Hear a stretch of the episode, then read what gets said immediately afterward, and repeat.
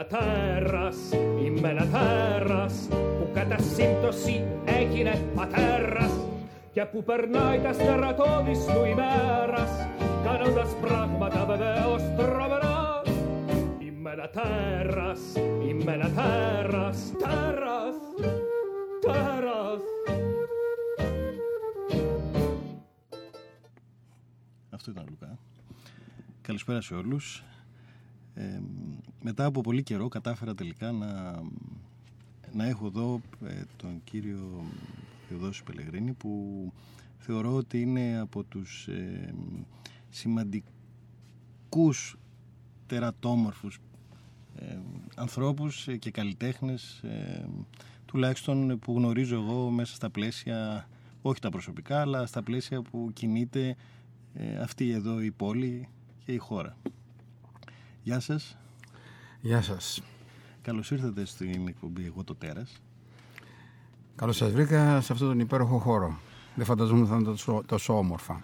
Να είστε καλά. Λέω για το περιβάλλον, ελπίζω να πάει και η εκπομπή όμορφα. Ναι, ναι, αυτό είναι ε, το ζητούμενο, αλλά αυτό θα εξελιχθεί και μέσα από όλο αυτό το πράγμα.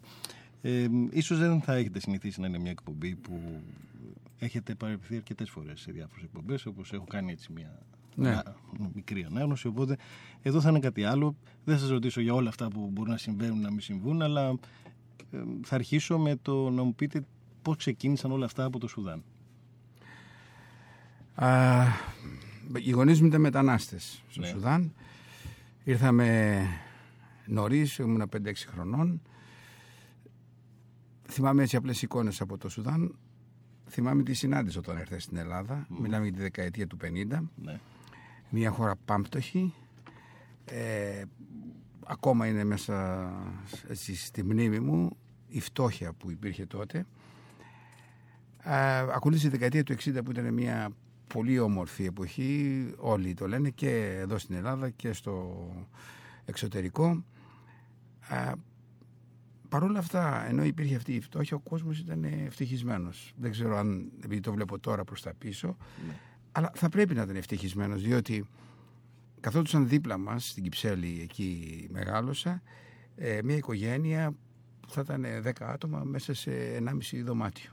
Και θυμάμαι την κυρία Ευαγγελία που τραγούδε κάθε πρωί. Δηλαδή δεν υπήρχε αυτή η μιζέρια που υπάρχει σήμερα. Και είναι φυσικό διότι σήμερα είχαμε διανύσει μια μεγάλη περίοδο ευδαιμονισμού και ξαφνικά βρεθήκαμε στη φτώχεια. Ναι. Αλλά εξακολουθώ να πιστεύω ότι η Αθήνα, γιατί αυτή είναι η πόλη που αγαπώ, είναι πάρα πολύ, πολύ ενδιαφέρουσα πόλη. Και από απόψεως ανθρώπων, αλλά και έτσι των περιοχών. Βρίσκει για πολλά πράγματα. Όταν, ε, όταν γυρίσατε ε, δεν έχετε δηλαδή κάποια ανάμνηση ή κάτι από το Σουδάν που να έχει χαρακτηρίσει και τη μελλοντική σας έτσι, πορεία σαν... Ε, Όχι, το μόνο θυμάμαι έτσι πρέπει να πήγαινα η πρώτη δημοτικού είναι η πιαγωγείο που άκουσα ότι θα κάνουν εμβόλιο στα παιδιά, δεν ήξερα τι ήταν αυτό και σηκώδη και έφυγα από το σχολείο. Ήταν τόλμα για ένα παιδί 5-6 χρονών να διανύσει μια απόσταση κάποιων χιλιόμετρων. Ερχόταν και με έπαιρνε ο πατέρα μου από το σχολείο, άφηνε τη δουλειά του και ερχόταν. Με έψαχνε, αυτό το θυμάμαι. Άλλα πράγματα δεν θυμάμαι. Από τότε δεν έχετε κάποια Δεν έχω πάει και πάντα λέω κάποια στιγμή να πάω, αλλά δεν ξέρω αν θα τα καταφέρω ποτέ. Είναι καλύτερα εδώ, μάλλον. Ε. Τώρα πλέον ίσως. Εγώ πρέπει να σας πω, κύριε Αργυρού, ότι δεν είμαι άνθρωπος των ταξιδίων. Ναι. Κα, καθόλου. Δηλαδή, αρρωσταίνω όταν πρόκειται να πάω στη Λάρισα. Δηλαδή, και, όπου πάω, θέλω να έχω το χώρο μου. Επομένως, δεν νομίζω ότι θα καταφέρω ποτέ. Και όπου πήγα, πήγα για δουλειά. Δεν πήγα για. Δεν σας αρέσει η διαδρομή, δηλαδή; Ούτε η διαδρομή. Αυτό το να ξεσηκωθώ να φύγω από ένα τόπο, από εκεί που κάθομαι, να πάω αλλού. Δηλαδή, καθόλου δεν μ' αρέσει. Το ανακαλύπτεται κάπως αλλιώς όλο αυτό, ή. Όχι, είμαι ένας άνθρωπος περισσότερο αυτό που λέει ο Πασκάλ ότι η ευτυχία βρίσκεται μέσα στο δωμάτιό σου παρά έξω στους δρόμους που βλέπεις έξαλλου ανθρώπους και τέτοια. Ε, ή αυτό που λένε, ξέρω εγώ, ότι να πάω κάπου ήσυχα να γράψω, να ασχοληθώ, να διαβάσω. Όχι. Μ' αρέσει η καθημερινότητα πάρα, πάρα πολύ. Και κυρίως δεν μ' αρέσει η αλλαγή τοπίων και τέτοια. Και όπου πάω, δηλαδή θυμάμαι πράγματα ανθρώπους, αλλά όχι τοπία. Η σπηλιά σας δηλαδή είναι κάτι πολύ πολύ καλό. Ναι, ναι, με ενδιαφέρει πάρα πολύ. Είναι, Πιστεύω ότι είναι σημαντικό δηλαδή αυτό. Ναι. Σε όλα τα τέρατα, ξέρετε, συμβαίνει αυτό. Λέτε επειδή έχω μέσα τέρας και κάνω συντροφιά και. έχει- Πάντως προσπαθώ να το ηρεμήσω. Αυτό είναι η αλήθεια. Προσπαθείτε πάντα να ηρεμήσετε το τέρας που έχετε μέσα. Ναι. Γιατί εγώ είμαι ένας άνθρωπος που δρώ διαισθητικά και συναισθηματικά. Δηλαδή θα δω άνθρωπο και μπορεί αμέσως να του δοθώ. Άσχετα αν θα απογοητευτώ ή όχι, δεν με απασχολεί αυτό. Συνεπώς και νομίζω ότι αυτή η παρόρμηση είναι το κύριο χαρακτηριστικό του τέρατος. Δεν έχετε μια μαθηματική, ας πούμε, ένα μαθηματικό συνέστημα για το μετά. Ας πούμε. Είναι... Όχι, δεν α, προγραμματίζω πράγματι τη ζωή μου με την έννοια ότι τι θα μ' άρεσε να κάνω, αλλά έτσι να τα βάλω στη σειρά και να προχωρήσω, όχι.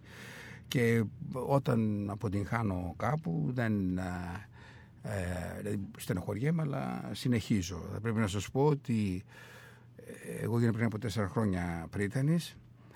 Είχα επιχειρήσει στο παρελθόν άλλη μια φορά να διεκδικήσω την Βρετανία. Άλλες δύο φορές είχα συμμετάσχει σε ένα σχήμα ως αντιπρίτανης. Ε, αλλά δεν με πείραξε ποτέ που απέτυχα. Ναι, στο τέλος όμως δεν όχι. Κοιτάξτε, Ναι, και να ναι, μην αυτό. πετύχαινα στο τέλος ε, δεν α, θα είχα κανένα πρόβλημα. Εκείνο που πρέπει να σας πω είναι ότι φεύγοντας, ε, τελειώνοντας η θητεία μου τώρα στο τέλος του καλοκαιριού, δεν πρόκειται να μου στοιχήσει καθόλου, ειλικρινά σας το λέω.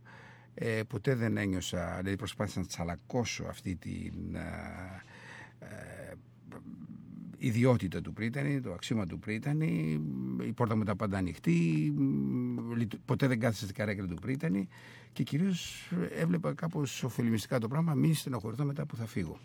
Και τελικά όμως δεν θα συμβεί κάτι τέτοιο. γιατί- Όχι γιατί είναι τόσα πολλά τα προβλήματα. Καταρχάς πρέπει να σας πω ότι κανένας, το λέω αυτό με τα λόγου γνώσεως, δεν πέρασε σε μια Βρετανία αυτά που αντιμετώπισα εγώ. Από την πριν μπω ακόμα μέσα στη Βρετανία. Δηλαδή πριν μπω, αν υποψήφιος μου πει στο δικαστήριο να κάνει ασφαλιστικά μέτρα για να μην μπω μέσα. Ε, Τέλος πάντων προχώρησα, έρχεται το πρώτο χειμώνα, το Γενάρη, οι μετανάστες από την Κρήτη που ήρθανε. Τελειώνουν αυτοί, μετά ήρθαν οι Ιρανοί μετανάστες, καμιά εικοσαριά. Δικαιώθηκαν στα προπύρα φύγα. Μετά ήρθαν οι Αφγανοί, κάθισαν οκτώ μήνες.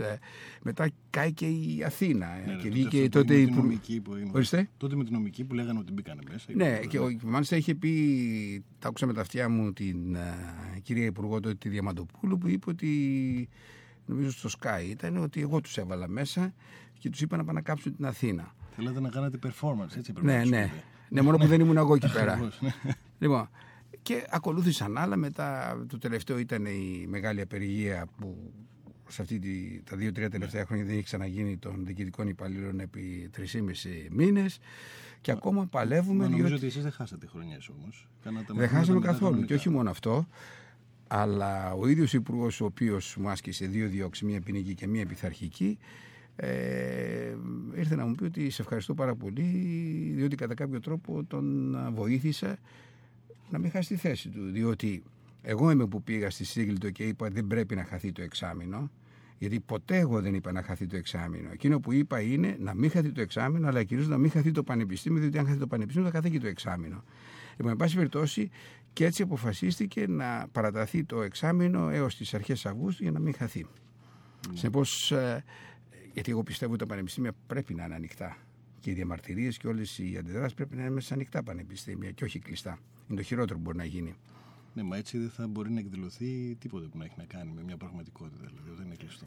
Ναι, και ξέρετε, καμιά φορά με παίρνουν δημοσιογράφοι και ε, λέμε για διάφορες ε, εκδηλώσεις μέσα στο πανεπιστήμιο, οι οποίες ε, δεν τιμούν κανέναν ε, και μου λένε, ε, προσπαθώ να τους δικαιολο... εξηγήσω την κατάσταση, μου λέει, ξέρουμε τι είναι το πανεπιστήμιο. Λέω, πώς το ξέρεις, μου λέει, φοιτητής, πω τη δεκαετία του 80. Δεν έχει καμία σχέση η δεκαετία του 80 με το σήμερα. Και θα σα πω το εξής.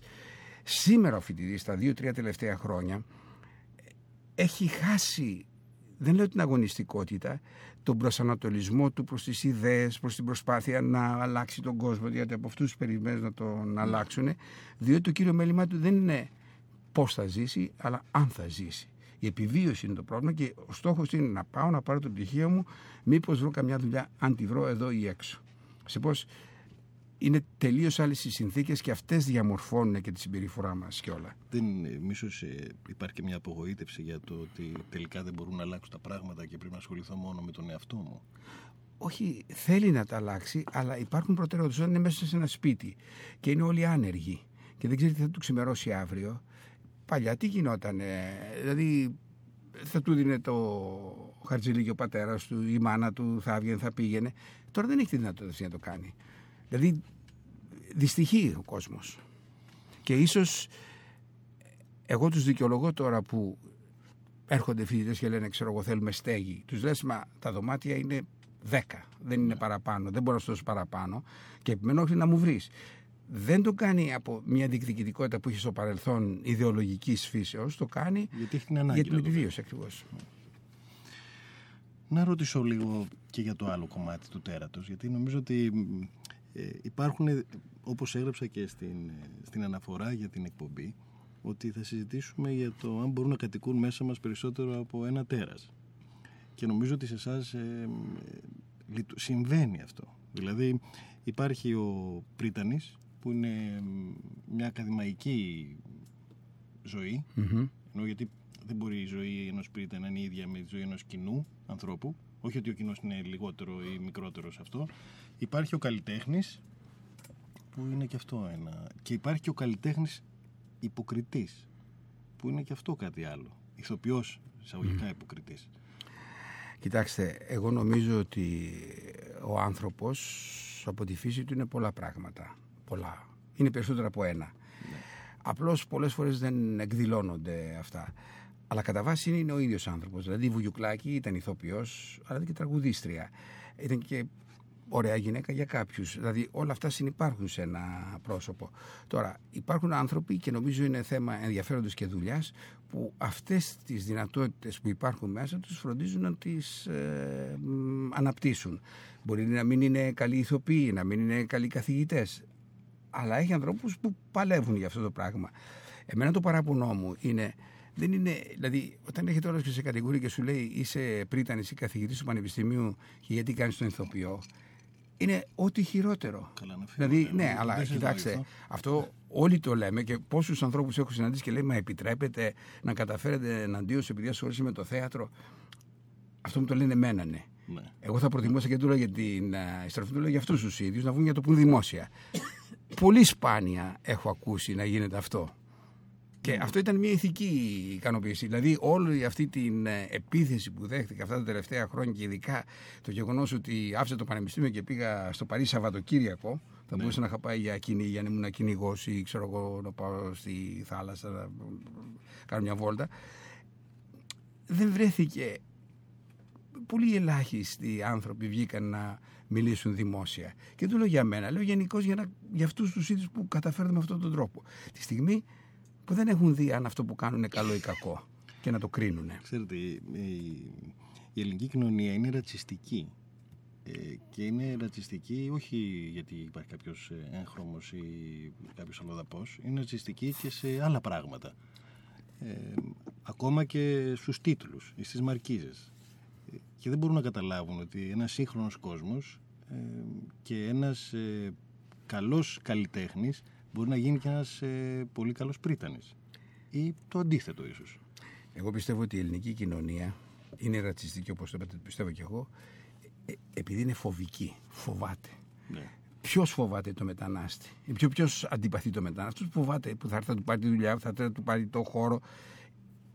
Ε, αυτό είναι και δεν υπήρξε ποτέ παιδεία σε αυτό. Και, και λυπάμαι, είχα πάει πριν από μια εβδομάδα στο Συμβούλιο Επικρατείας, ε, στο ελεκτικό συνέδριο. Ναι για να αντιμετωπίσει ένα θέμα με τις καθαρίστριες, να δω τον πρόεδρο.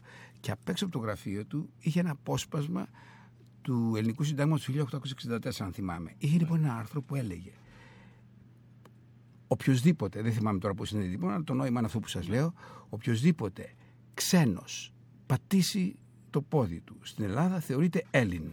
Ναι. Λοιπόν, γιατί γενικώς το περίεργο είναι ότι όταν δημιουργείται αυτό το νεοελληνικό κράτος έχει συντάγματα τα οποία είναι πολύ προοδευτικά. Μολονότι η συμπεριφορά μας, εδώ των Ελλήνων τότε, ναι. είναι τελείως διαφορετική. Δηλαδή υπάρχει μια μεσολοδοξία, Θυμάμαι είχα κάνει στη τηλεόραση μια εκπομπή για τον Παπαρηγόπουλο, τον ναι, μεγάλο ναι, ιστορικό, ναι. τον Κωνσταντίνο. Ο αδερφός ήταν καθηγητής της νομικής και αυτός της ιστορίας. Ήταν τέσσερα αδέρφια. Ήρθαν από το φανάρι γιατί οι Τούρκοι είχαν σφάξει τον αδερφό 6 χρόνων μπροστά τους, ε, τον πατέρα τους κλπ. Και, και σηκώθηκαν και ήρθαν εδώ με τη μάνα τους. Πήγαν να τους ξεσκίσουν. Αυτοί οι Έλληνες που πάλεψαν για την ελευθερία μας και την ανέκτησαν και πράγμα, γιατί θεώρησαν ότι ήρθαν να τους πάρουν τις δουλειές, το σπίτι τους. Ναι, ναι. Ενώ δεν μπορούσαν αυτοί οι αγωνιστές λόγω αγροματοσύνης να μπορέσουν να διαχειριστούν τη διοίκηση και την, ε, ε, την κατάσταση εδώ στη χώρα. Έπρεπε να έρθουν άλλοι. Πάντα συμβαίνει. Αυτό είναι. Και ε, υπάρχει μια αντίφαση μέσα στον Έλληνα. Τους Αιγυπτιώτες τους θεωρούσαν ξένους, Αφρικανούς, όταν ήρθαν με τον Άσερ ε, τους Κωνσταντινοπολίτες τους έδωσαν Τούρκους. Ναι, γιατί θεωρούν έρθει, έρχεται να, να, να τους πάρει κάτι που είναι δικό τους. Το παιδί τους ανήκει. Ναι, δεν τους ανήκει. Έτσι, δηλαδή, εμείς εδώ σήμερα υπάρχει ένα θέμα αν εμείς οι νεοέλληνες είμαστε συνέχεια των αρχαίων Ελλήνων. Ναι. Εντάξει, παίρνει πολύ συζήτηση αυτό το πράγμα. Εγώ πιστεύω ότι υπάρχει περισσότερο πολιτιστική συνέχεια, θα σας πω σε λίγο γιατί. Αλλά τα κοινά στοιχεία τα δικά μας σήμερα με, τους, με εκείνα των αρχαίων Ελλήνων είναι η γλώσσα και ο τόπος. Ναι. Δεν έχουμε τίποτα... Εγώ θα έλεγα ο τόπος και η γλώσσα. Ναι, ό,τι είναι. Δεν έχω πρόβλημα, αλλά θέλω να πω ότι έχουμε υποστεί τόσες αλλαγές μέσα και αυτό που μας ιδέει είναι ο πολιτισμός, ο ελληνικός, που είναι ένα φαινόμενο και το λέει κάποιος ο οποίος δεν έχει αυτή την παθολογική λατρεία για τους αρχαίους Έλληνες, τη βλέπω φυσιολογικά. Ναι. Δηλαδή έχεις έναν, μια, ένα γένος, μια φυλή, τους Έλληνες, που υπάρχουν ως κράτος, ως κρατική οντότητα μέχρι το 31 π.Χ. που γίνεται η μάχη του Ακτίου, που πάβει να υπάρχει ελληνικό κράτος, δημιουργεί το ρωμαϊκό κράτος, ακολουθεί το βυζαντινό κράτος, ακολουθεί το οθωμανικό κράτος και μόλις το 19ο το 1821 ξαναγινόμαστε κράτος. Όλους αυτούς τους αιώνες όμως ο ελληνικός πολιτισμός κυκλοφορεί. Δεν σταματάει καθόλου. Και εδώ στην Ελλάδα και έξω. Αυτό είναι μοναδικό φαινόμενο. Οι Εβραίοι. Εγώ όταν... έχω μια απάντηση, αυτό σας την πω μετά. Ναι, όταν οι Εβραίοι δημιούργησαν το κράτος και είπαν θα πάρουμε τη γλώσσα των προγόνων ναι, κλπ. Ναι, ναι. Κάνα μια τεχνική υπέρβαση. Εδώ ο ελληνικός πολιτισμός, χωρίς να υπάρχει το κράτος, χωρίς να υπάρχει η δομή αυτή, εξακολουθεί και υπάρχει. Αυτό είναι ένα καταπληκτικό πράγμα, κατά τη γνώμη μου. Ξέρετε, νομίζω, έχω ξαναπεί σε κάποια εκπομπή με μια και μάλιστα ήταν με τον ε, Χαραλάμπους που είναι αντιπρίτανη της Σχολής Καλών Τεχνών. Έχει τύχει, λέει. Ναι, τον ξέρω, με το μουστακάκι. Ναι, ναι. Λοιπόν, ε, ότι ο τόπος αυτός αφομοιώνει τους πάντες. Δηλαδή όσοι έχουν προσπαθήσει να, να ζήσουν εδώ ή να κατοικήσουν και να φέρουν αυτό που ήταν πριν, mm-hmm. ε, εμείς τους αφομοιώνουμε. Ο, κανένας δεν έχει αντέξει όλη αυτή την... Και το κάνει ο ίδιος ο τόπος γιατί ο τόπος αγαπάει τον κακό εαυτό του άλλου. Και όποιοι έρχονται εδώ θέλουν να γίνουν αυτό που είμαστε κι εμείς. Ναι, σωστά. Γι' αυτό δεν έχει κανένας. Δηλαδή, και αυτό κρατάμε και τη γλώσσα μας, ε, γι' αυτό κρατάμε τα ήθη και τα ήθημά μας, τη θρησκεία μας, τον ε, κακό μας χαρακτήρα. Γι' αυτό το κρατάμε. Εγώ θα έλεγα γενικότερα, αυτό είναι σωστό που λέτε, κατά τη γνώμη μου, αλλά είναι κάτι που ισχύει σε κάθε ευρωπαϊκή χώρα. Γι' αυτό ποτέ η Ευρώπη δεν πρόκειται να ενωθεί. Ό,τι και να λένε. Και όποτε επιχειρήθηκε, διελήθη στα εξών συνετέθη. Έγινε η Σοβιετική Ένωση. Μια ομάδα κρατών φτιάχτηκε, θέλετε για τη βίας, φτιάχτηκε και κάποια στιγμή υπάρχει διάσπαση. Γιατί υπάρχουν οι τόποι επιμέρους, υπάρχουν οι γλώσσες οι επιμέρους, τα είδη κλπ. Δεν μπορούν να συσχετιστούν. Η Ιουγκοσλαβία συσχετίστηκαν, διελήθησαν φτιάχνεται η Ευρωπαϊκή Ένωση με έναν άλλο τρόπο πλέον, έναν ύπουλο τρόπο κατά τη γνώμη με την έννοια ότι έχουν πια συμφωνίες, υπογράφουμε χαρτιά κτλ. που είναι δύσκολο να φύγεις από εκεί. Ε, βλέπετε το χάλι που πάει. Ναι. Δηλαδή, δεν προσπάθη, κάποια στιγμή πήγαν να κάνουν και το Σύνταγμα το Ευρωπαϊκό, να κάνουν μια συνομοσπονδία. Δεν έγινε. Η Αμερική είναι άλλο πράγμα. Πήγανε σε έναν άλλο τόπο. Χτίστηκε, πώς το είπατε. Εδώ η Ευρώπη ποτέ δεν πρόκειται να. Γιατί είναι άλλος ο γαλλικός πολιτισμός, άλλος ο γερμανικός πολιτισμός, άλλος ο βουλγάρικος. Γι' αυτό δεν πρόκειται να γίνει. Αυτό είναι σωστό που λέτε. Αλλά ότι ο τόπος εδώ αφομοιώνει. Αλλά εκείνο που θέλω να πω είναι ότι ο ελληνικός πολιτισμός είχε μία διεθνικότητα. Ναι. Δηλαδή η δημοκρατία υπάρχει και εδώ και στην Αγγλία και στη Γαλλία. Ξεκίνησε από την Ελλάδα, υπάρχει εκεί. Θα μου πείτε, δεν είναι η ίδια δημοκρατία αυτή που ήταν του Σοκράτη με τη σημερινή; Ναι. Αλλά ένα πράγμα το οποίο μας ενώνει με όλους και είναι κυρίως η πεπτουσία του ελληνικού πολιτισμού και αυτό που έδωσε η Ελλάδα στον κόσμο είναι ο διάλογος. Όλα τα άλλα και η ελευθερία και η δημοκρατία και η ισότητα έτσι όπως καλλιεργήσαν μετεξελίχθηκαν. Ο διάλογος είναι το πρώτο σημαντικό πράγμα. Όταν ο Θαλής ο λέει η αρχή του κόσμου το νερό, εμφανίζεται ο μαθητής του ανακρίνεται και λέει γιατί το λες αυτό; Και λοιπόν μια άλλη θεωρία. Ο Θαλής ήταν ένας από τους 7 σοφού της αρχαιότητα, ιερό πρόσωπο. Δεν αναφέρεται πουθενά ότι ο Αναξίματο εξορίστηκε, προπυλακίστηκε, σκοτώθηκε επειδή ασέβησε. Αυτό που φαντάζομαι θα είπε ο Θαλής, εγώ λέω η αρχή του κόσμου το νερό. Έχει κανένα άλλη άποψη, είπε ο Αναξίματο αυτό. Βλέπουν τον Ηράκλειο. Λέει τα πάντα ρί και ο μαθητής του, ο κρατήλο, λέει, μα άμα το πούμε αυτό, τότε δεν θα έχουμε σκέψη, δεν θα έχουμε γλώσσα, δεν θα έχουμε τίποτα. Ο Αριστοτέλης, 20 χρόνια μαθητής του Πλάτωνα. Είναι αυτός που τον αμφισβήτησε. Ναι. Και το σημαντικό είναι ότι ο διάλογος αυτός διεξάγεται με το σφοδρότερο τρόπο μεταξύ δασκάλου και μαθητού. Αυτοί οι οποίοι αμφισβήτησαν τους δασκάλους τους ήταν οι μαθητές των, όχι οι αντίπαλοι τους. Βέβαια αυτό συμβαίνει και στην Ελλάδα, ξέρετε, ε, ίσως και από υπέρτατο θαυμασμό, αλλά και επειδή θέλει κάποιος να πάρει τη θέση του άλλου. Ναι, εδώ είναι, μια, είναι ένα ανταγωνιστικό πράγμα. Εδώ, αυτό που σας λέω είναι ότι έχουμε ένα κοινό στόχο, ναι. να φτάσουμε κάπου στην αλήθεια, κάπου σε ένα συμπέρασμα. Λες την άποψή σου και λόγω την άποψή μου. Ο Πλάτων είπε ότι η φιλοσοφία είναι διαλεκτική. Λέω κάτι, έχω το δικαίωμα, αλλά συγχρόνως οφείλω να ακούω και εσένα τι λέει, χωρίς να είμαι υποχρεωμένος να το δεχτώ. Να το αντικρούσω. Ναι, είναι άλλο πράγμα αυτό. Εδώ σήμερα ο Έλληνας, αυτός στο λέω εγώ, είναι άλλο πράγμα. Αυτή είναι μια ναι. παραφθορα Είναι από τα κακά της φυλής μας. Είναι ας πούμε, εκεί ξυπνάει το, η μαύρη όψη του τέρατος και σε οδηγεί εκεί, γιατί υπάρχει και η θετική. Αυτό θα πούμε μετά τη μουσική. Παρακαλώ.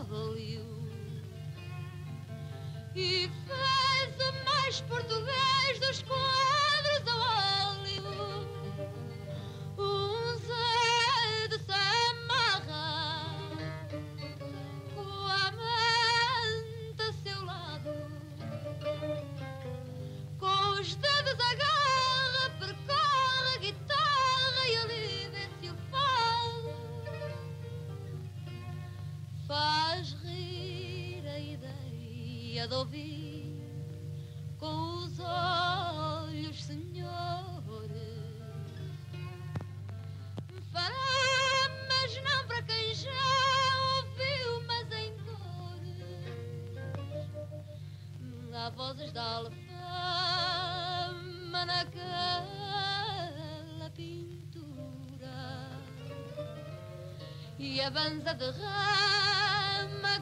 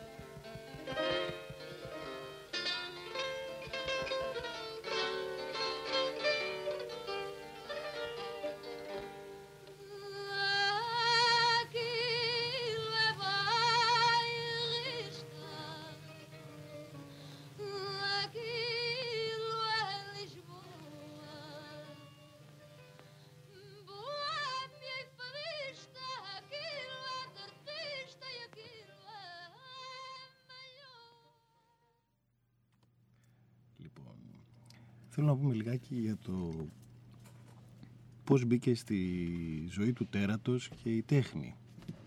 Ή ξεκίνησε η τέχνη και μετά μπήκε ε, η αγάπη για τη φιλοσοφική και για όλα τα υπόλοιπα. Λοιπόν, θα ξεχωρίσω το θέατρο από τη λογοτεχνία. Ωραία. Γιατί ασχολούμαι και με τη λογοτεχνία. Ναι.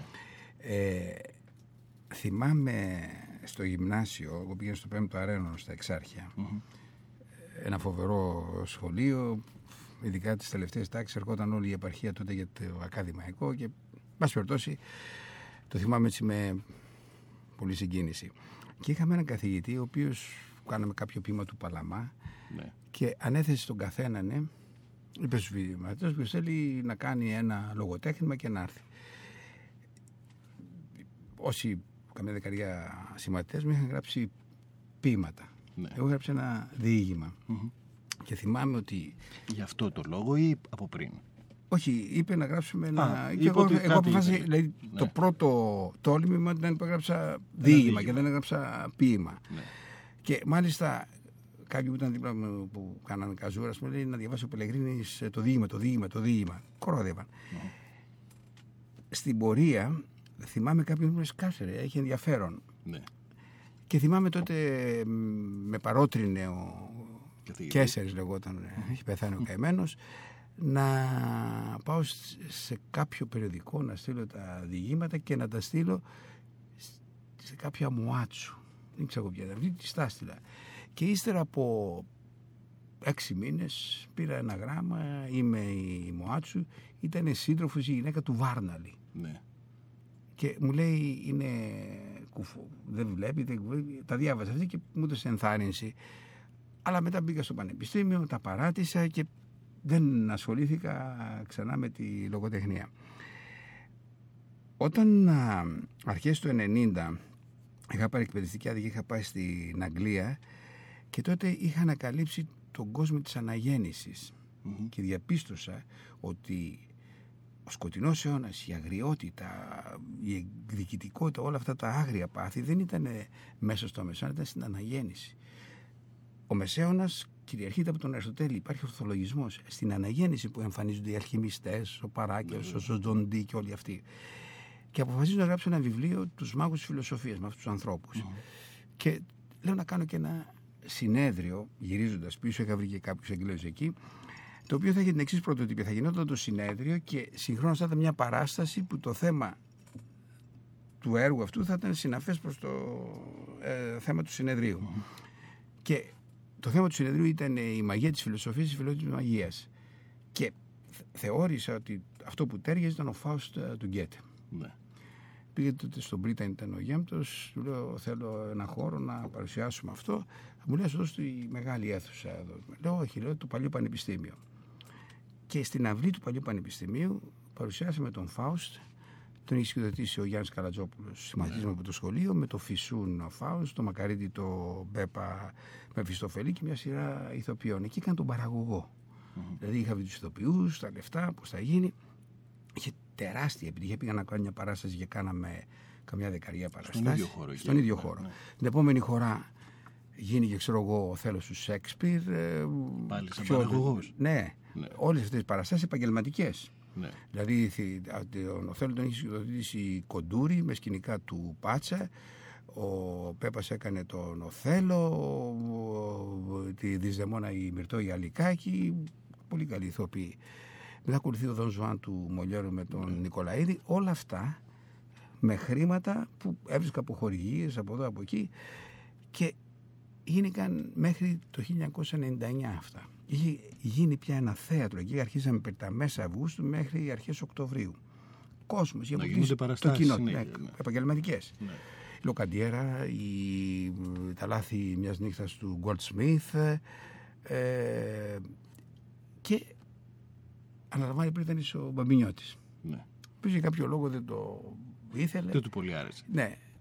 Και αποφασίζω, ενώ είχα μιλήσει με τον Παπαβασιλείο να κάνει την Ελένη του Ρίτσου, φεύγω από εκεί και κάνουμε μία παράσταση, δύο-τρεις παραστάσεις στο θέατρο του Αρμένη. Εκεί σταμάτησε η δραστηριότητάς μου ως παραγωγού. Και έμεινε εκεί. επανήλθα στο θέατρο πλέον με άλλη ιδιότητα ως συγγραφέας και ηθοποιός όταν είχα μια πρόταση από το Γιάννη Μάνο που ήταν μπλεγμένος τότε στο, πριν γίνει πρόεδρος ε, του Μεγάρου ναι. με τον Μέγαρο Πλάς και μου πρότεινε να κάνω κάποιες διαλέξεις. Λέω πως μπορούμε να κάνουμε κάτι άλλο. Τι λέω να φτιάξουμε θεατρικά έργα που η πρωτοτυπία δεν θα ήταν να παρουσιάσει στο Σοκράτη τον ίδιο να μιλάει, αλλά μια ιστορία άσχετη με τον Σοκράτη, μέσα από την οποία θα αναδεικνυόταν η διδασκαλία και η ζωή του Σοκράτη. Το ποιος ήταν ο Σοκράτης, ναι. αλλά με έναν άλλο τρόπο, σε ένα ναι. σύγχρονο τρόπο, ναι. ας πούμε. Α πούμε, λέω ένα παράδειγμα, κάναμε το Σόπενχάρ. Εμφανίζεται ένας ρακοσυλέκτη, γυρίζει το βράδυ από τη γύρα, πάει το πρωί, έχει χάσει το κλειδί και τον πιάνει ένα αμό και εκεί μονολογεί, αρχίζει και μιλάει πράγματα που θα μπορούσε να τα πει ο Σοπενχάουερ. Αυτό είχε τεράστια ε, απήχηση στον κόσμο, δηλαδή η αίθουσα σκαλκότα γέμιζε και απ' έξω είχαν τις οθόνες. Ναι. Έκανα περί τα 12-13 τέτοια πράγματα και πολλά από αυτά τα έργα παρουσιαζόντουσαν και σε σκηνές εκτός του μεγάλου. Δεν να παίξετε σε κάποιο ποριστά. Σε έπαιζα, σε όλα. Α. Σε όλα έπαιζα. Ναι. Ε, και φτάσαμε και στο Καζάκου το θέατρο, mm. είχαμε πάει κάτω του Σοπενχάουερ. Εν περιπτώσει και τώρα συζητάμε ένα, ε, στο Κακογιάννης ένα έργο δικό μου, ένα τρίμερο στην εξοχή μαζί λέγεται, ναι. το σκηνοθετεί ο Μανιώτης και θα παρουσιαστεί στο Ίδρυμα Κακογιάννης. Και θα παίξετε εσείς. Βεβαίως. Το δεν τέρας, έχω πρόβλημα. Το τέρας ή ο Πελεγρίνης. Ε, δεν ξεχωρίζω ένα από το άλλο και απλώς σε αυτές τις περιπτώσεις το ίδιο το πρόσωπο πρέπει να φεύγει από τη μέση και να αναδεικνύεται το τέρας προσπαθώντας αυτό να έχει ένα ενδιαφέρον να το παρατηρήσει κανένας. Πότε νιώθετε καλύτερα όμως, σαν τέρας, σαν ηθοποιός, σαν Πελεγκρίνη, σαν τι, σαν ε, ακαδημαϊκός, σαν πρίτανης, δεν, σαν ε, καθηγητής. Δεν δε, δε μπορώ να πω ότι είναι απλώς, θέλω να πω ότι ε, η δουλειά του πρίτανη είναι διοικητική και είναι καθαρή δουλειά. Μέσα σε ένα πλαίσιο. Πολλές ώρες. Ναι. Δηλαδή είναι πράγμα καθαρά και είμαι πολύ πρακτικός άνθρωπος. Όσο και αν φαίνεται περίεργο αυτό, είμαι πολύ πολύ πρακτικός. Ε, αλλά εγώ πηγαίνω στο γραφείο με 6,5 ώρα ναι. και μέχρι τις 9,5 ώρα που θα αρχίσει η δουλειά η άλλη, εργάζομαι, εγώ γράφω και το κάτι και στη συνέχεια μετά. Δεν μπορώ να ξεχωρίζω και να πω τι είναι αυτό που. Το βέβαιο είναι ότι θα είχα βαλτώσει αν έκανα μόνο διοικητική δουλειά. Πρέπει να κάνω και κάτι άλλο. Άρα είναι μέσα σε μια. Επειδή από ό,τι κατάλαβα υπάρχει μια σπηλιά η οποία αγαπάτε πάρα πολύ, που είναι ο χωροτρόπος ε, της Αθήνας. Ναι. Του σπιτιού και ίσως και κάποιων φίλων. Έτσι, κάποιον, που αγαπούν τι απ' όλα, το τέρας ή το... Δεν νομίζω ότι είμαι, ξέρω εγώ, δεμένος με ανθρώπου. Έχω δηλαδή έτσι φίλους και μου αρέσει η συντροφιά τους. Ναι αλλά δεν νομίζω ότι είναι αυτό που είμαστε κολλητοί. Όχι για κανένα, δεν συμπίπτουν οι ώρες, τέτοια πράγματα. Εκείνο που θα ήθελα να συμπληρώσω ναι. Ε, είναι ότι έχω γράψει ένα μυθιστόρημα ναι. το οποίο αναφέρει στον Ντομάζο, ας πούμε έτσι, ιστορικό και μια σειρά από διηγήματα. Ε, αρθρογραφώ στην Ελευθεροτυπία κάθε Κυριακή Αυτά. Στην ελευθεροτυπία την, την Κυριακάτικη. Κυριακάτικη. Mm. Η οποία να κρατήσει. έχει, ε, είναι θλιβερή έτσι, η εξέλιξη που έχει ε, αλλά έχει μείνει αυτή η ανάμνηση μιας ε, μιας ισχυρής ε, πένας. Και κυρίως το γεγονός ότι μπορούσε μέσα εκεί ο καθένας να γράφει ό,τι θέλει και να βάζει το όνομά του από κάτω. Αυτό ήταν και αυτό ήταν το κύριο χαρακτηριστικό της. Δεν, είχε μια γραμμή. Βέβαια, ήταν μια εφημερίδα προοδευτική, ας το πούμε, αλλά δεν μπορούσε να πεις προς τα που έκανε. Ο καθένας μπορούσε να γράφει ό,τι θέλει, αρκεί να βάζει το όνομά του. Τι, τι είναι πιο ιδανικό, να έχετε μπροστά σας ένα κοινό από φοιτητές ή ένα κοινό από θεατές; Θα προτιμούσα θεατές.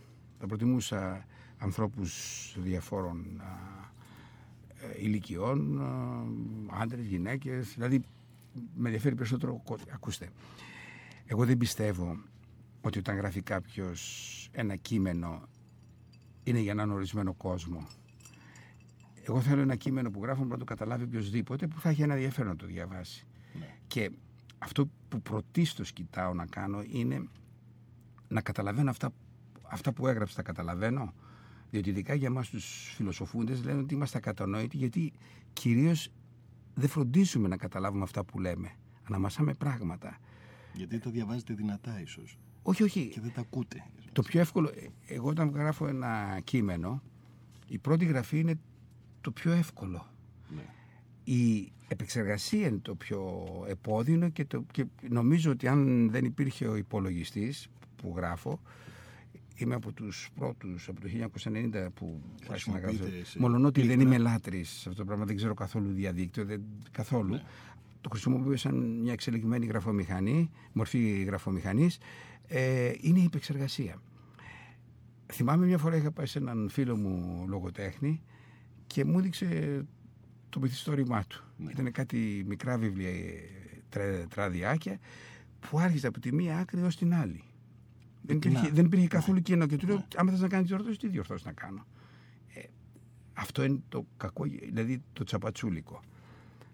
Αυτό εκεί βοηθάει το κομμάτι της ε, Βρετανική ζωής. Όχι, όχι, όχι. όχι. Είναι Γιατί θέμα... Ο καλλιτέχνης είναι λίγα διαφορετικό. Εγώ πιστεύω ότι στη ζωή περισσότερη αξία δεν έχει το τι κάνεις, αλλά το πώς κάνεις κάτι. Ναι. Δηλαδή ο τρόπος είναι αυτός που με ενδιαφέρει. Ε, με ενδιαφέρει το πάρα αποτέλεσμα; πολύ. Ναι, αλλά το ναι. αποτέλεσμα είναι κάποιων δεδομένων απόλυξη. Και νομίζω ότι ε, με ενδιαφέρει πάρα πολύ κάτι που θα πεις να έχει στυλ. Ναι. Ε, δηλαδή αυτό έχει ιδιαίτερη σημασία. Δεν είναι το τι θα το πεις. Ή πώς.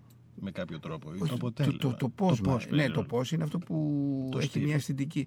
Ε, δηλαδή θεωρώ πιο σημαντικό πράγμα σε έναν άνθρωπο όχι τόσο την ηθική συμπεριφορά και την επίδοσή του όσο την αισθητική. Μουσική. Και πάμε στο επόμενο. Αυτό, αυτό θα το σχολιάσω. Ναι. αυτό το λέω.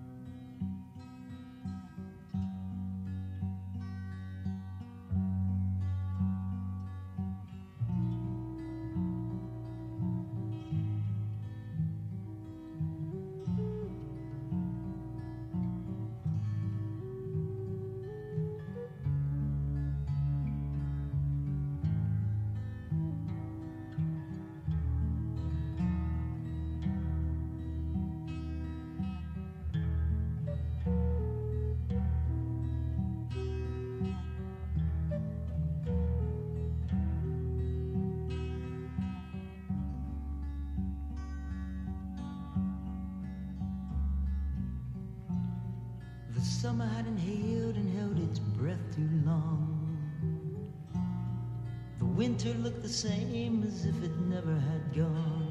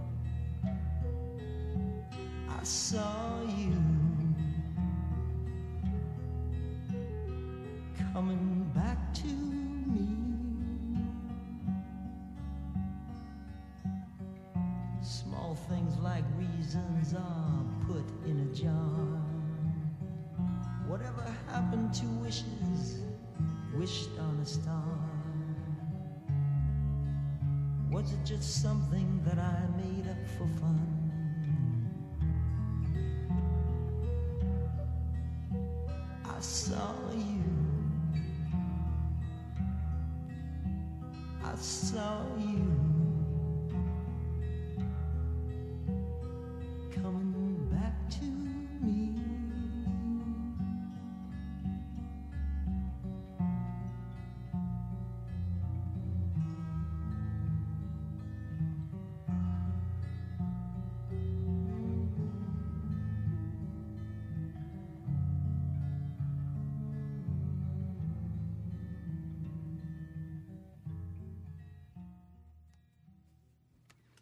Κύριε Λουκά, δεν λέτε κάτι για τα τραγούδια που επιλέγω σήμερα.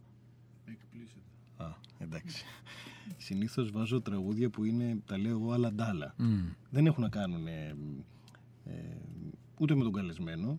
Έχουν να κάνουν με τη διάθεση Ναι. που μου βγάζει, μάλλον έχουν να κάνουν με τη διάθεση που μου βγάζει, κου- θα μου βγάλει ίσως η κουβέντα και δεν έχουν σχέση μεταξύ τους. Μπορεί να είναι κάτι πάρα πολύ απλό, κάτι πάρα πολύ σύνθετο και να παίζει το ένα μετά το άλλο. Αλλά συνήθως ο κόσμος από ό,τι μου γράφει στα email Τους αρέσει. Τους αρέσει. Οπότε και εγώ κάνω αυτό που αρέσει και σε μένα. Ναι. Εσάς τι σας αρέσει περισσότερο τελικά, δεν μου είπατε; Για μουσική δεν έχω ιδιαίτερη. Δεν είμαι. Δεν αγαπάτε πολύ τη μουσική, μόνο Όχι, σαν τι- ακροατής. Την αγαπάω, αλλά μ, δεν έχω έτσι. Καλά. Τους αρέσει πάρα πολύ ο Χατζηδάκης, ας το πούμε. Από Ναι. αυτά. Αλλά δεν, δεν έτσι τα παρακολουθώ πολύ. Στο, στο θέατρο, Στο θέατρο μου αρέσει. μην μου πείτε ονόματα, δεν είναι αυτό το θέμα. Όχι. Τι είναι αυτό που σας ε, εξητάρει δηλαδή; Πρώτα σαν ακροατή, μετά σαν, σαν- μάλλον σαν θεατή, ε, σαν ηθοποιό και σαν ε, συγγραφέα. Ναι. Εμένα μου αρέσει πάρα πολύ ας πούμε το ύφος, αυτό το θέατρο των ιδεών που λένε. Ναι. Ε, και κυρίως πώς είναι ο Μπέκετ ας πούμε, ο Πίντερ, δηλαδή αυτό το είδος α, θέατρο. Ο Φάουστ ας πούμε, δηλαδή αυτού του είδους. Και Μπέρκοφ όχι. ο, πώς; Μπέρκοφ Ο, όχι. Μμ. ε, Είναι hardcore. Ας πούμε, ο, ο Ήψεν ε, δεν ε, με εξητάρει. Μ' αρέσει πάρα πολύ ο Σέξπιρ, τον θεωρώ τον μεγαλύτερο συγγραφέα Ναι. και ο Σπίτι και συγγραφέα. Ας πούμε η τραγική, εγώ ποτέ αν ήμουνα έτσι ένας επαγγελματίας και δεν θα... Η τραγωδία δεν... Δηλαδή η πιο συγκινητική στιγμή με την τραγωδία ήταν όταν είχα ακούσει το μακάρι το θάνατο του Κοτσόπουλο σε ένα συνέδριο που είχε γίνει στη Σπάρτη που διάβασα ένα κομμάτι του Αγαμέμνονα. Ναι. Δηλαδή δεν χάνει πάρα πολύ η τραγωδία από την να διαβάσεις καλά, από το να τη δεις στη σκηνή. Ενώ ο Σέξπιρ είναι. Είχε και όμως, είχε Ε, και... πώς; Αν σκεφτείτε ότι ε, όλα αυτά τα έργα που γραφόντουσαν τότε ε, πεζόντουσαν ημέρα. Ναι. Δεν είχε κανένα ούτε φως, βο- ούτε τη βοήθεια του φωτός, ούτε ήταν Αυτό είναι. τελείως. ε, το φως δηλαδή διέλυε τα πάντα γιατί το, το ελληνικό φως ήταν ε, άλλο, ξέρετε πώς είναι. Κοιτάξτε, εγώ πιστεύω ότι Ε, θυμάμαι βλέπα μια σειρά με το Βέρντι στην τηλεόραση Ναι. και πώς ε, γινόντουσαν ε, δηλαδή ξέρω, τα κύματα ήθελα να σου πω, δηλαδή, χειρονακτικά. Όλο αυτό όμως βγάζει κάτι το οποίο βγαίνει το αποτέλεσμα αντίθετα όταν είναι έτοιμο τεχνολογικά πάρα πολύ καλό. Θα σας αρέσει ο μαξιμαλισμός, λέει, στο θέατρο; δεν, να, να είναι αποτέλεσμα καλό. Δεν, και τα μικρά μου αρέσουν και τα μεγάλα. Θέλω να σου πω, ας πούμε, όταν έβλεπες έναν βυζαντινό πίνακα, Ναι. αυτός ο γεωγράφος τότε, ξέρω, έκανε νηστεία 40 μέρες, έφτιαχνε μόνο στα χρώματα. Όλη αυτή η αγωνία, ή, δηλαδή με έναν τρόπο παρισέφριε στο αποτέλεσμα Ναι. που δεν το βλέπεις όταν είναι έτοιμα τα χρώματα, όταν ο άλλος θα σηκωθεί, θα φάει, θα είναι χορτάζει. Θέλω να πω ότι η τέχνη, κατά τη γνώμη μου, μπορεί να είναι πιο άρτια σήμερα, λέω για το θέατρο τώρα, ναι. αλλά δεν έχει την ε, γνησιότητα και αυτό το στοιχείο από κάτω που είχε στο παρελθόν. Γιατί λέτε ότι συμβαίνει αυτό; Γιατί είναι όλα έτοιμα. Ε, Η κατασκευή όμως ενός καινούριου έργου που μπορεί να γράψει. Ενώ η παράσταση, όχι ναι, ναι, ναι, ναι. το κείμενο με είναι το ίδιο που θα γράψεις. Εγώ δεν πιστεύω, ας πούμε, αυτό που λένε ότι πρέπει να γράφεις για να βγαίνει το μελάνι. Στην υπολογιστή το γράφεις. Ναι, καλά, αυτό. Αλλά η παράσταση, όταν είναι όλα έτοιμα, δεν. Δηλαδή έτοιμα; Τι εννοούμε όταν είναι όλο έτοιμα; Κοιτάξτε, οι φωτισμοί για παράδειγμα. Ναι. Μου είπατε προηγουμένως ότι ένα έργο που παίζεται μέσα στο φως της ημέρας ή ξέρω εγώ. στο- Αναγκάζεται ο καλλιτέχνης εκεί να εφεύρει πράγματα για να μπορέσει να δώσει αυτό που θέλει. Είναι ένας αγώνας, ο οποίος αποτυπώνεται μέσα στο αποτέλεσμα. Ναι. Μπορεί να είναι πολύ πιο όμορφο βλέποντας με τη σύγχρονη τεχνολογία. Δηλαδή, εμένα δεν μ' αρέσει μέσα στο θέατρο να γίνονται προβολές. Ναι. Καμιά φορά που γίνεται, μπορεί να είναι Σας αρέσει πληρέστερο. Το, το καθαρό, ξεκάθαρο θέατρο. Το καθαρό. Δηλαδή το Ναι. θέατρο είναι θέατρο. Ο σινεμάς είναι σινεμάς. Η λογοτεχνία έχει τους δικούς τους κώδικες. Το να τα αναμειγνύεις αυτά μπορεί να το κάνεις πληρέστερο, αλλά είναι η αδυναμία του ίδιου του έργου. Δηλαδή δεν νομίζω ότι σήμερα μια παράσταση του Άμλετ Ναι. που μπορεί να, είναι, να υποστηρίζεται Με όλα τα τεχνικά, τεχνικά μέσα. Ναι. ότι μπορεί να είναι καλύτερη από μια παράσταση του παρελθόντος. Εγώ είχα δει, είχα την τύχη να δω τον Άμλετ ε, ε, εκεί στις αρχές της δεκαετίας του 60 ήμουν έφηβος με τον Σμοντουνόφσκι. Ακόμα είναι μέσα στο μυαλό μου αυτή η παράσταση. Φαντάζομαι μπορεί να έχει παραστάσεις του Άμλετ πολύ πιο άρτιες στο σινεμά. Ναι, όχι, αλλά θέλω να πω ότι στο, Τεχνικά. στο θέατρο πάντα προσπαθούσαν να χρησιμοποιήσουν τα πιο εξελιγμένα μέσα της εποχής για να παίξουν. Ναι. Αλλά δεν έπαβαν όμως αυτά τα μέσα Δεν χάνανε την υποκριτική τους ικανότητα βέβαια, γιατί ε, αν ο ηθοποιός ε, ή ο σκηνοθέτης ε, είναι μάπα, Μμμ. δεν τα λέει όπως λέμε και εμείς στο χώρο μας, Ναι. ε, όσο και να έχεις τεχνικό ε, εξοπλισμό, δεν γίνεται τίποτα. Οπότε θέλω να πω ότι ε, μπορεί αν ε, ο σκηνοθέτης και όλη η διανομή ενώ των ηθοποιών να τα λένε ε, αν τους βοηθάει και το τεχνικό κομμάτι νομίζω ότι η παράσταση θα γίνει μια Ναι, καλή σωστά, δεν παράσταση. διαφωνώ σε αυτό που λέει. Αλλά είπατε στο παρελθόν υπάρχει μια εξέλιξη στα υλικά που χρησιμοποιεί Καλά, κανένας είναι στην παράσταση. αμφίβολο, σίγουρα. Αλλά είναι διαφορά βαθμού πια και όχι ποιότητα. Σήμερα η τεχνολογία που έχει μπει μέσα στο θέατρο είναι ποιοτικά τελείως διαφορετική από αυτή. Είναι άλλο πράγμα, Ναι, είναι κάτι άλλο. σωστό. ναι. Είναι κάτι Δεν άλλο. σημαίνει ότι δεν είναι ωραία θεάματα αυτό που βλέπεις. Αλλά έχω την εντύπωση ότι δεν έχει την ε, αποστολή που είχε παλιά το θέατρο σήμερα όταν είναι έτσι τεχνικά. Τι Να ερώτηση- σας πω ένα παράδειγμα Ναι. χωρίς να θέλω να παρεξηγηθώ. Όχι βέβαια. τι- Παλιά ένας τραγουδιστής Μμμ. ήταν η φωνή του. Ναι. Λέω ας πούμε για την Eurovision. Ήταν πόσο, όχι το λέω για Ναι. να γίνω σαφής θέλω να πω. Η φωνή ήταν αυτό που μετρούσε. Ναι. Σήμερα δεν μπορεί να πάει κάποιος στη Eurovision με τη φωνή του, αν τον ενδιαφέρει. Μπορεί να αυτό πάει το διαγωνισμό. εξήριστος όμως. Θα πάει με το χορό, θα πάει με τον μπαλέτο δίπλα, θα πάει με όλα αυτά τα πράγματα που αν δεν τα έχεις, αποκλείεται να προκριθείς, όχι να διακριθείς. Ναι. το λέω τηρουμένο αλλά γιατί θέλω να πω ότι σαφώς το θέαμα είναι πολύ ωραίο και τα λοιπά και μπορεί να το ευχαριστιέσαι. Αλλά δεν έχει αυτό που ήταν παλιά, έχει ξεφύγει. Γιατί έχει ξεκινήσει και με έναν άλλο τρόπο η Eurovision. Δηλαδή ξεκίνησε ε, τελείως διαφορετικά και να, Και κατέληξε εκεί. ναι, και να έρθει σε μια ε, ενότητα χωρών που έχουν να κάνουν μέσα από μια μουσική παραγωγή. Ας πούμε. Αυτό Τώρα είναι, είναι κάτι- πιο πολύ show. Αυτό είναι κάτι που η τεχνολογία, μιλάω γενικά τώρα, μπορεί να σε παρασύρει σε άλλες ατραπούς.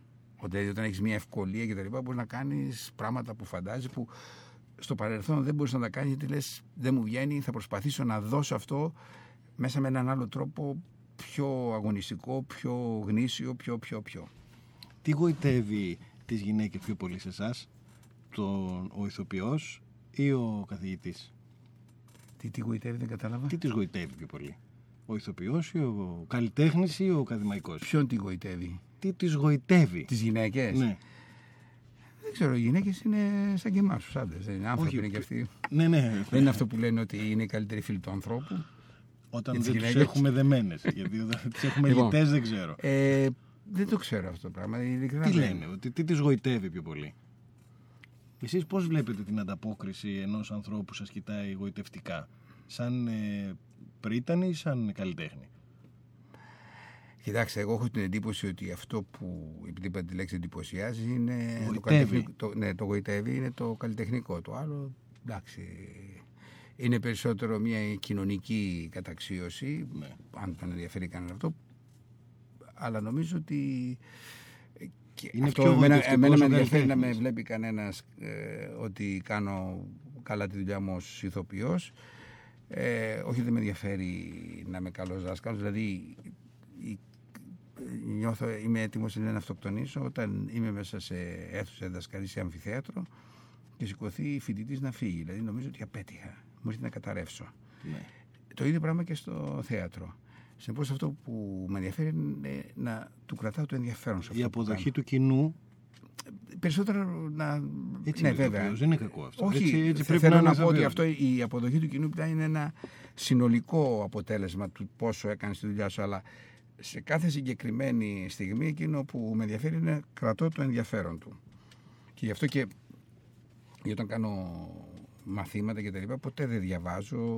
Προσπαθώ να είμαι ελεύθερος και να μπορέσω να. Δεν να γράφω στον επικοινωνείτε με πίνακα. ανάλογα με τα πράγματα που συμβαίνουν Ναι, στην ή να αίθουσα, βλέπω και ας πούμε. τις εκφράσεις. Δηλαδή, γιατί βλέπεις αυτό έχει ένα ενδιαφέρον να το αναπτύξεις. Άρα χρησιμοποιείτε το θέατρο και στο Μα νομίζω ότι είναι. το κρατήριο. Και θυμάμαι όταν εγώ τέλειωνα το σχολείο, κάπου δεν ήξερα τι να κάνω. Ναι.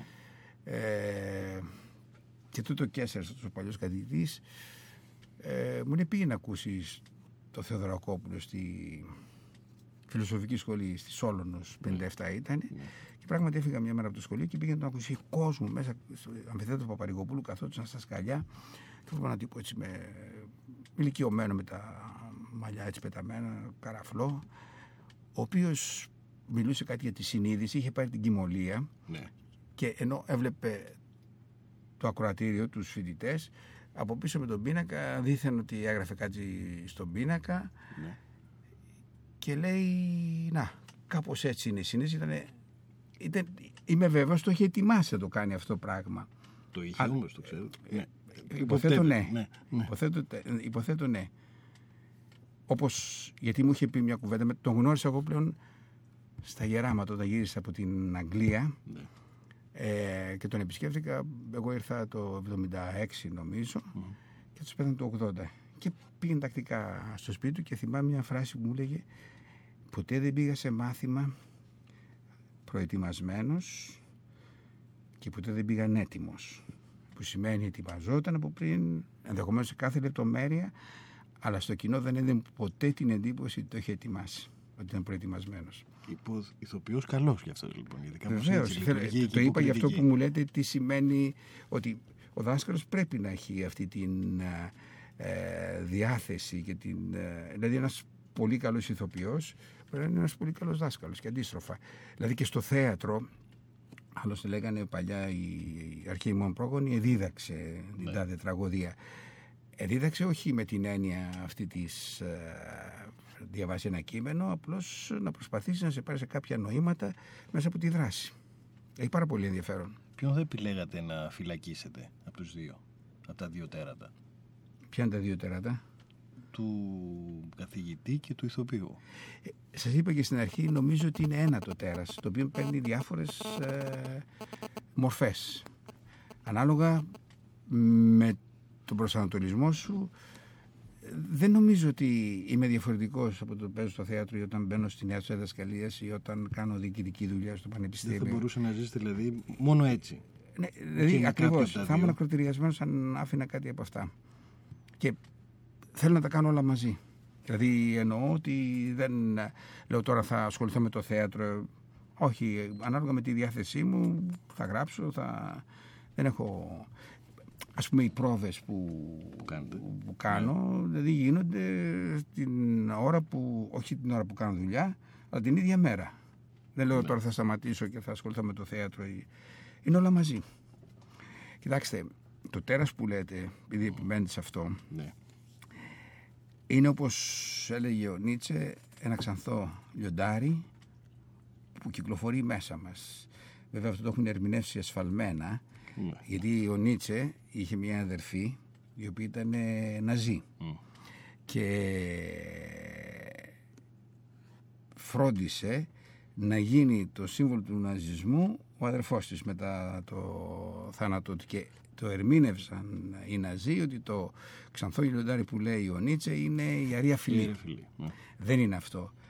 Είναι ότι ο άνθρωπος παραμένει μέσα του αυτός που είναι από τη φύση του άγριος. Βέβαια με τον πολιτισμό, με την κοινωνία όλα αυτά κάποια στιγμή κατα... αλλά πάντοτε είναι αυτό μέσα του και πάντοτε ξυπνάει.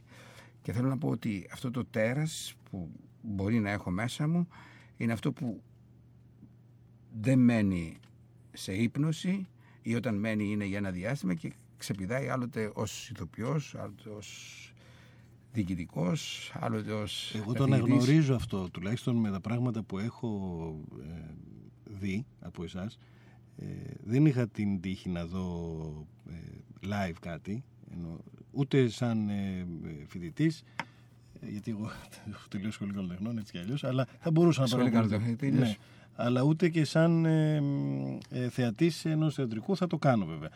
από αυτό που έχω δει όμως, και έτσι ήταν και η, το ενδιαφέρον μου, γιατί εδώ έρχονται άνθρωποι που, έχουν, που είναι τέρας. Δεν, δεν έχει να κάνει με το αν είναι γνωστός ή, ή άγνωστος. Ε, είναι ξεκάθαρο ότι αυτό συμβαίνει σε εσάς. Δηλαδή, τουλάχιστον έτσι όπως το βλέπω εγώ. Δηλαδή ότι υπάρχουν δύο κομμάτια στον εαυτό σας που τα διαχειρίζεστε με έναν τρίτο άνθρωπο, με έναν τρίτο όν. Και αυτά βγαίνουν βέβαια με αποτέλεσμα, γιατί και η, θεωρώ ότι και η πριτανική σας ε, διαδρομή ε, είχε μία επιτυχία, ε, γιατί είναι, πρέπει να χαρακτηριστεί. Έχει ένα, μια αρχή και ένα τέλος. Άρα ε, υπάρχει αυτή η διαδρομή ε, και η υποκριτική ικανότητα δουλεύει και ξαναδουλεύει και ξαναδουλεύει ε, χωρίς σταματημό. Γιατί ε, αυτό είναι ένα κομμάτι που δεν τελειώνει. Γι' αυτό πεθαίνανε και Σωσανίδη λέγοντας. Mm.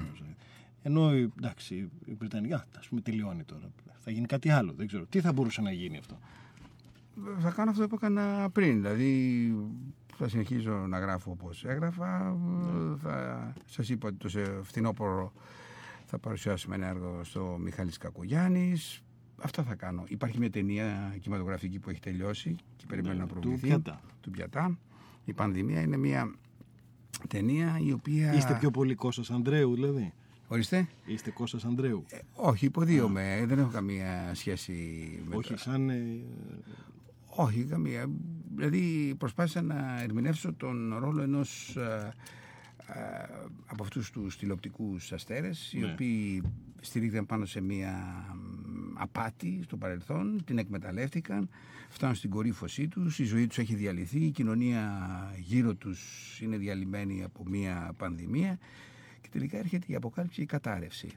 Και συνήθως το παθαίνουν αυτό οι οι άνθρωποι οι οποίοι εξουσιάζουν τα μέσα μαζικής ενημέρωσης έρχεται το τέλος το οποίο είναι αδυσόπιτο, είναι πολύ σκληρό, πολύ σκληρό διότι ακριβώς δεν έχουν τίποτα άλλο να δείξουν.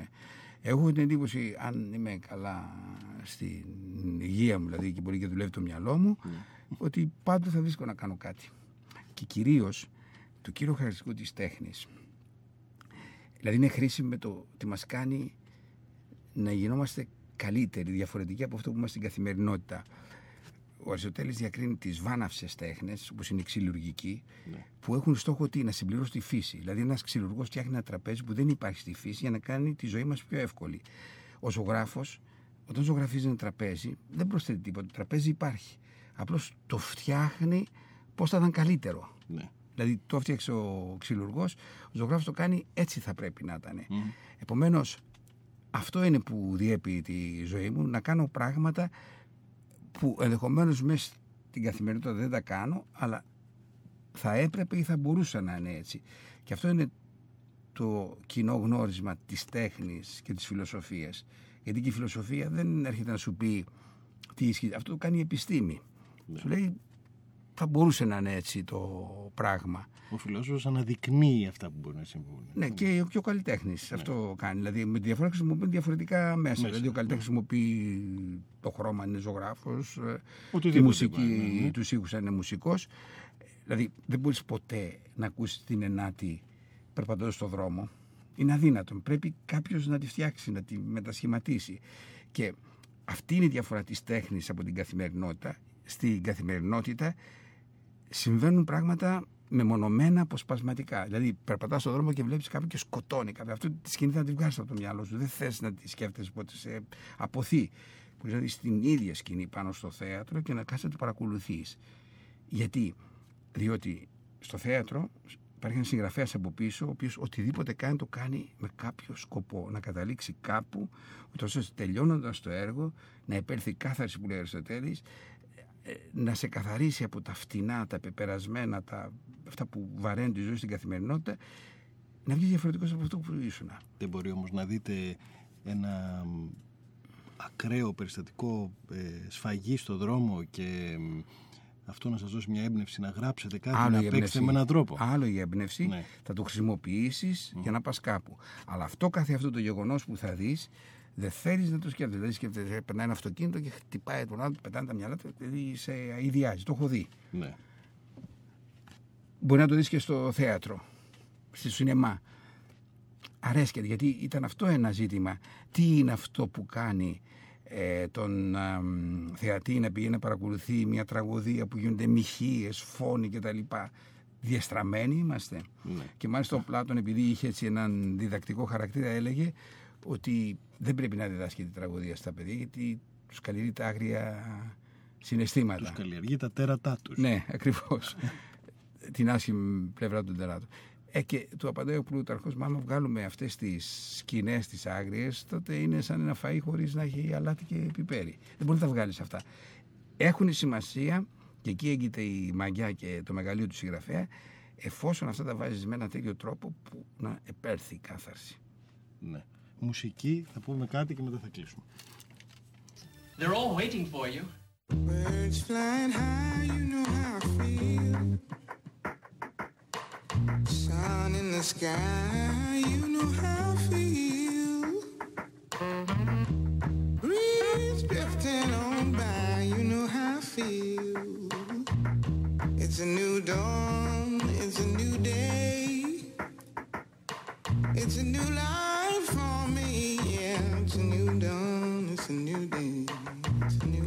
for me. Ooh,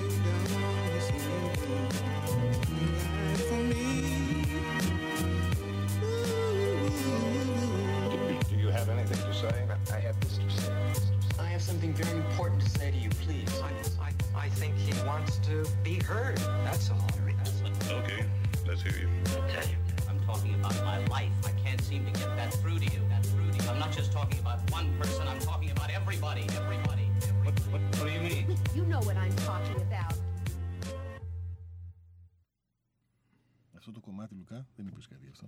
Α, και γι' αυτό ναι. Εντάξει. Σήμερα ο Λουκάς ε, αγαπάει αυτά που βάζω. Συνήθως μου τα σχολιάζει αρνητικά γιατί είναι πιο της, καταλαβαίνετε. Έχει- Ναι. ναι, βέβαια.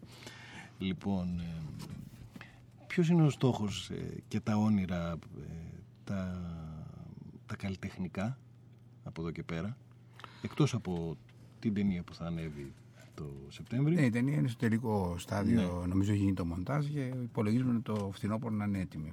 Ωραία, το θα είναι το θεατρικό που θα είναι. Το θεατρικό θα είναι αυτό που θα είναι στο Κακογιάννη και έχω μιλήσει και με τον α, ε, κύριο Καμτσί Ναι. που έχει το θέατρο Τόπος Αλλού. Ναι. Είναι ένα έργο, δεν το έχω διαβάσει, το τελειώνει τώρα, που αναφέρεται στη σχέση του Νίτσε με τον Βάγνερ. Μμ. Και ελπίζω αυτό θα είναι μετά τα Χριστούγεννα. Γενικά δεν... Που εκεί θα παίξετε; Εκεί θα παίξω, ναι. Ε, δεν έχω έτσι... Είμαι και κάποιες ηλικίες δηλαδή, αλλά δεν θέλω να σκέφτομαι Αυτό ότι μην θα το λέτε. τελειώσει κάπου. Ναι, γιατί δεν έχει, Αλλά δεν έχει οπτική δεν- επαφή δεν έχω- στην πραγματικότητα. Δεν έχει. Ναι. Δηλαδή, απλώς να είμαι καλά να προχωράω. Τίποτα άλλο. Δεν... Θα υπάρχουν κάποια όνειρα, δεν υπάρχουν. Ας πούμε, στο, στο κομμάτι το άλλο ε, γίνεται ένας, πριν ήταν ένας από τα σημαντικότερα πανεπιστήμια της χώρας. Εθνικό κιόλας, έτσι, γιατί τα άλλα δεν λέγονται εθνικά από ό,τι ξέρω. Ε. Ναι, Ναι. εθνικό. Εθνικό, ναι. Έτσι, μπράβο. Ναι. Ε, Είναι και το εθνικό Μετσόβιο, Πολυτεχνείο όμως εκείνο. Ναι, μα είναι διαφορετικό. Εμείς είμαστε Αυτό το πανεπιστήμιο. μα, γι' αυτό το λέω. Ε, όχι ότι διαφέρει. Ε, εννοώ, Είναι πολύ σημαντικό. ότι, ίδρυμα. ναι, σα- σαν ίδρυμα διαφέρει, όχι σαν Και έχει, εκπαίδευση. ένα δεν καταπληκ- ξέρω, και ναι. έχει και ένα καταπληκτικό πρίτανη, το Σίμω το Σιμόπουλο. Μάλιστα. Τώρα. ναι. Ε, αυτό λέω ότι ε, εκεί φτάσατε σε αυτό το κομμάτι, δεν έχει πανεπιστημιακά, μετά εντάξει, δεν, Να σας υποκριτικά. πω- Να σου πω κάτι. Η φιλοδοξία είναι πολύ ωραίο πράγμα. Ναι. Αρκεί να μην είναι απριόρι εκ των προτέρων, αλλά μέσα από τη διαδικασία να σε προτρέπει κάτι και να λες θα το κάνω καλύτερο, θέλω αυτό να κάνω. Και με αυτή την έννοια προχωράω. Δηλαδή, έχω την εντύπωση αν- ότι αν έκανα πράγματα, δεν ξέρω αν είναι καλά ή άσχημα, που Ναι. θα με άφηναν αδιάφορο, θα τα είχα αφήσει προπολού. Προπολού, βέβαια. Και το σημαντικό είναι ότι ε, ένας που βασίζεται, δηλαδή ένας γιατρός για παράδειγμα, χειρουργός, ε, φεύγοντας πια από το πανεπιστήμιο ουσιαστικά είναι νεκρο, θα μου πεις μπορεί να πηγαίνεις στις κλινικές αλλά είναι αλλιώς. Εμείς οι- και να αναφέρομαι και σε εσάς, ας πούμε, οι άνθρωποι που σκεφτόμαστε και τα λοιπά. Δηλαδή, αλλά άμα είμαστε καλά, θα συνεχίσουμε να το κάνουμε αυτό. Ναι. Γιατί δεν εξαρτάται αυτό που κάνουμε από τίποτα παραπάνω από τη σκέψη μας, επαναλαμβάνω, εφόσον είμαστε καλά. Εγώ έπαιζα μπάλα παλιά. Και Ναι. Είμαι πάρα πολύ καλός ποδοσφαιριστής. Δηλαδή, έρχονται καμιά φορά στο γραφείο άνθρωποι. Και... Α, είδατε αυτό πολύ καλό. Πρέπει να μου το πείτε και πριν. δηλαδή. σας Σαν το λέω τώρα. αθλητής πολύ καλός. Έχει περάσει αυτό. Αρκεί να σας πω ότι ε, πέρασα τα πιο ωραία μου χρόνια. Τα πιο ωραία ήταν όταν έπαιζα στην Παιανία 4-5 χρόνια. Μμ. Ωραία. Και Επαγγελματικά, ακόμα ή μη τώρα. επαγγελματικά. Ναι, εντάξει, το δεν εντάξει, υπήρχε. ναι. Και ακόμα και τώρα, έχουν περάσει 40 χρόνια τόσο, πηγαίνω εκεί ε, άνθρωποι που τους ήξερα τότε, αλλά και νεότεροι, επειδή έχουν πει. Δηλαδή, είναι κάτι πάρα πολύ ωραίο. Αλλά δεν μπορούσα να το κάνω να συνεχίσω, γιατί έφτασε σε μια ηλικία που πια δεν μπορούσα να παίξω, αν και σταμάτησα πολύ νωρίς. Ναι. Διότι είπα ότι κάτι άλλο πρέπει να κάνει στη ζωή μου. Δηλαδή, όταν γύρισα μετά τις μεταπτυχιακές μου σπουδές, με φόνα ήμουν 28 χρονών να πάω, πήγα κάτσε ένα εξάμεινο, πρέπει κάτι άλλο να κάνω. Και έτσι τράφηκα στο πανεπιστήμιο, έγινα εφηγητής και ακολούθησαν όλα τα άλλα. Για μας είναι καλύτερα νομίζω που σας έχουμε παρακολουθήσει κάπως. Ε, εντάξει. Από το να παίζετε μπάλα, όχι. όχι Ε, ότι τώρα είναι- δεν μπορώ είναι να ωραία παίζω. η μπάλα. Είναι Τώρα και... δεν μπορώ να παίζω. Ε, εντάξει, αλλά δεν Εγώ είναι είμαι πάντως Ολυμπιακός. Ναι. Και θέλω Αυτό να πω γιατί ότι. το είπατε με κάποιο ύφος κακό. Καλό είναι αυτό. Γιατί σου ό,τι, δείξει. ό,τι κι άλλο και να είστε, δηλαδή. δεν είναι. Θυμάμαι πριν από κάνα χρόνο, Ναι. ε, με πήραν τηλέφωνο να πάω να πάρω το πρώτο θέμα, μια εφημερίδα. Και γιατί είχε κάτι για μένα. Περίμενα να θα έχει κάτι από το πανεπιστήμιο. Ανοίγω μέσα και είχε το σαλόνι, φωτογραφίες, ολόκληρο. Και μεταξύ των άλλων Ναι. ανέφερε ότι είμαι Ολυμπιακός, ότι δεν διστάζω να κάνω γηπαιδικούς ε, διαπληκτισμούς, καυγάδες. Λέω πώς το να το κάνω αυτό. Έτυχε, εγώ κάθομαι στην πλατεία του Ιδίου Θωμά, στο Λαϊκό Νοσοκομείο. Και πάμε Εκεί μια κάτι παρέα δείτε. και βλέπουμε το Ναι. μάτς στην Α, τηλεόραση. μάλιστα, ναι, ναι. Μαζεμόμαστε και 5-6 Στο άνθρωποι. γουδί λέγονταν. Στο γουδί, Ναι. ναι. Λοιπόν, ε, και εκεί που παρακολουθούσαμε, ήρθε αυτή η γκαρσόνα και άλλαξε Το να, βάλει σταθμό. να δει, να δει μπάσκετ. Δηλαδή, και βγήκε ένας καυγάς. Τώρα, ή αυτή πήγε το είπε, ή περνάει κάποιος από εκεί και λέω πόσο προσεκτικός πρέπει να είναι κανένας. Εμένα δεν με πείραξε, αλλά αν δεν θέλεις να χαλάσεις την εικόνα σου και το μισό, από- δηλαδή αυτή ήταν η αφορμή να πει και τα άλλα και να πει και το, την Βρυτανία που έκανα εκείνο, που έκανα τ' άλλο. Δηλαδή η κριτική ξεκίνησε από αυτό το πράγμα. Ναι, αλλά δεν είναι κακό να διαπληκτίζεται κανείς για κάτι που του αρέσει. Βεβαίως. Μα δεν Δηλαδή, το. είναι Ούτε... το ζητούμενο, Ασφαλώς, δηλαδή. ασφαλώς. Ασφαλώς. Ναι, αν δεν τσακωθούμε για αυτό που μας αρέσει, δεν έχει και νόημα και η ύπαρξή μας. Έτσι είναι, γιατί Ε, εδώ έχουν γίνει πόλεμοι για αυτό που τους αρέσει. Ναι. Το θέμα είναι να κατακτάς και αυτό που σου αρέσει για να ησυχάζεις. Ε, καλά, βέβαια, Διότι, βέβαια. κοιτάξτε, τελικά ο άνθρωπος έλεγε ο Πενχάουερ δεν μπορεί ποτέ να είναι ευχαριστημένος. Γιατί αν θέλεις κάτι και δεν τα αποκτήσεις, υποφέρεις γιατί σου λείπει αυτό που ήθελες. Εάν το αποκτήσεις, θα θες κάτι κάτι άλλο. και καταλαμβάνεις από το συνέστημα της ανίας και του ανικανοποίητου. Έτσι συμβαίνει και στις ανθρώπινες σχέσεις και σε οποιαδήποτε άλλη σχέση. Ακριβώς. Και γι' αυτό η τέχνη, η φιλοσοφία, περισσότερο αυτές οι μορφές του πνεύματος δίνουν μία ικανοποίηση στον άνθρωπο.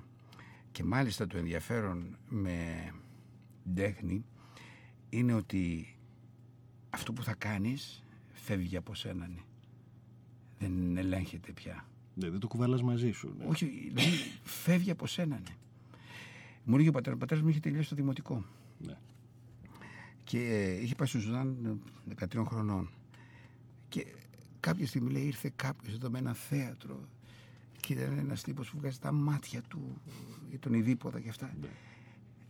Και ε, ε, ανέτρεξα να δω ποιος είχε και ήταν ο Βεάκης ο οποίος είχε είχε, πάει στο κάνει Σουδάν. περιοδία φαίνεται εκεί και έμεινε αυτό το βίωμα που αλλιώς δεν μπορεί να γίνει. Δηλαδή ο καλλιτέχνης κάνει κάτι και το αφήνει και φεύγει πια και όποιος το αρπάξει. Ειδικά Πολύ και ωραίο. ο, και ο ηθοποιός ε, αυτό που Και- κάνει δεν παραμένει πουθενά. Που είναι και μια τέχνη θνησιγενής. Δηλαδή την ώρα που το τέλει τέλειωσες. Αυτό δεν, Ακόμα και δεν βίντεο να το καταγράφει. πάρεις δεν είναι το ίδιο αυτό όχι, που. Δεν έχει καμία σχέση. Δηλαδή αυτό είναι το πολύ σημαντικό που μένει το βίωμα. Δεν θα σκεφτόσασταν να σας σκηνοθετήσει κάποιος, δεν είναι κάποιο όνειρο για εσά, κάποιος μεγάλος σκηνοθέτης, λέω τώρα εγώ. Βεβαίως Ή και- εσείς να βε- σας βεβαίως- όχι, εγώ δεν ε, έχω τέτοια δυνατότητα, αλλά νομίζω ότι ε, θα ήθελα να ζήσω ο Βαλανάκης με τον οποίο σχετιζόμουν κιόλας και να συνεργαστώ μαζί του Ναι. όσο και φιλόδοξο και αν ήταν αυτό. Βεβαίως θα ήθελες. Από τους εν ζωή, Δεν έχω. κάποιον. Όχι, δεν έχω κάποιον. Να βρούμε κάποιον. Να βρούμε, να βρούμε και θα ακολουθήσω. Τώρα, μια και λέγαμε κάτι για ειδήποδα. Πάντοτε μου έκανε εντύπωση ότι ο Ιδίπος έκανε ένα έγκλημα. Ας πούμε, πήγε με τη μάνα του χωρίς να το ξέρει. Ναι. Και το μαθαίνει. Και είναι τόσο βαρύ το έγκλημά του που θα περίμενε κανείς να αυτοκτονήσει. Γιατί βγάζει τα μάτια του, έλεγα. Τέλος πάντων, έχω μια εξήγηση. Και αυτή είναι η καταστροφή του είναι η άγνοιά του. Το γεγονός ότι δεν είχε γνώση. Τα μάτια μας, υπάρχει στα αρχαία ελληνικά η λέξη είδα με ομικρογιώτα Ναι. και το ορό, που έχουν το ίδιο θέμα είδ. Μμμ. Και ακριβώς θέλει να καταστρέψει αυτό το όργανο που δεν του έδωσε τη γνώση για να μπορέσει να αποφύγει το έγκλημα. Γι' αυτό βγάζει τα μάτια του. Έτσι θα κλείσουμε. Ήταν πάρα πολύ ωραίο αυτό. Ευχαριστώ που το τέρας ήρθε κοντά μας. Ε, πάντως το τέρας εξακολουθεί και βλέπει δεξιά, αριστερά και θα προχωράει όσο βλέπει θα προχωράει. Και δεν ήταν και πολιτικό μήνυμα αυτό. Ευχαριστώ. ναι. Γιατί βλέπει παντού. Γεια σας.